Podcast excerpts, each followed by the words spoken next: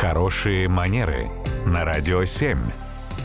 Татьяна, доброе утро. Доброе утро. Доброе утро, Татьяна. Э, Ситуация из жизни практически ежедневный наш э, быт, в том числе и на работе. Надо ли, например, желать коллеге приятного аппетита, когда он ест, а мы проходим мимо? Это хороший вопрос, потому что изначально претензии к этой фразе, они действительно в последнее время стали все чаще и чаще появляться.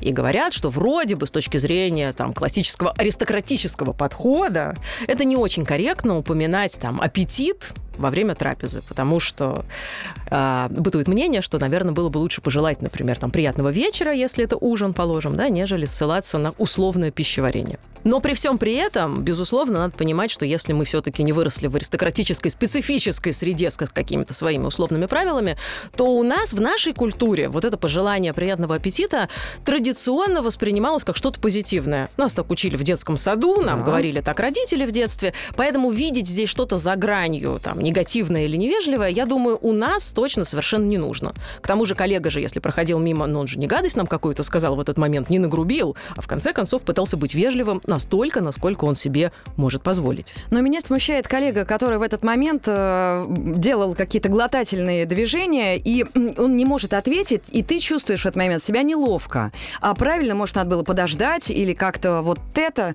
вот какие такие моменты. Конечно, а это уже следующий момент, связанный как раз с тем, что если я прохожу мимо коллеги и вижу, что у нас, в принципе, и зрительного контакта-то не получается, я просто вижу, что он ест, ну и он сосредоточен именно на этом процессе, тогда и не надо его отвлекать от еды.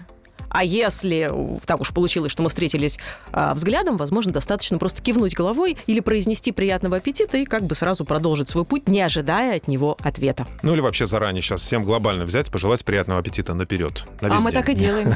Да. Ну и по поводу вопросов Татьяне Барановой, да, конечно, смело отправляйте на сайт radio7.ru.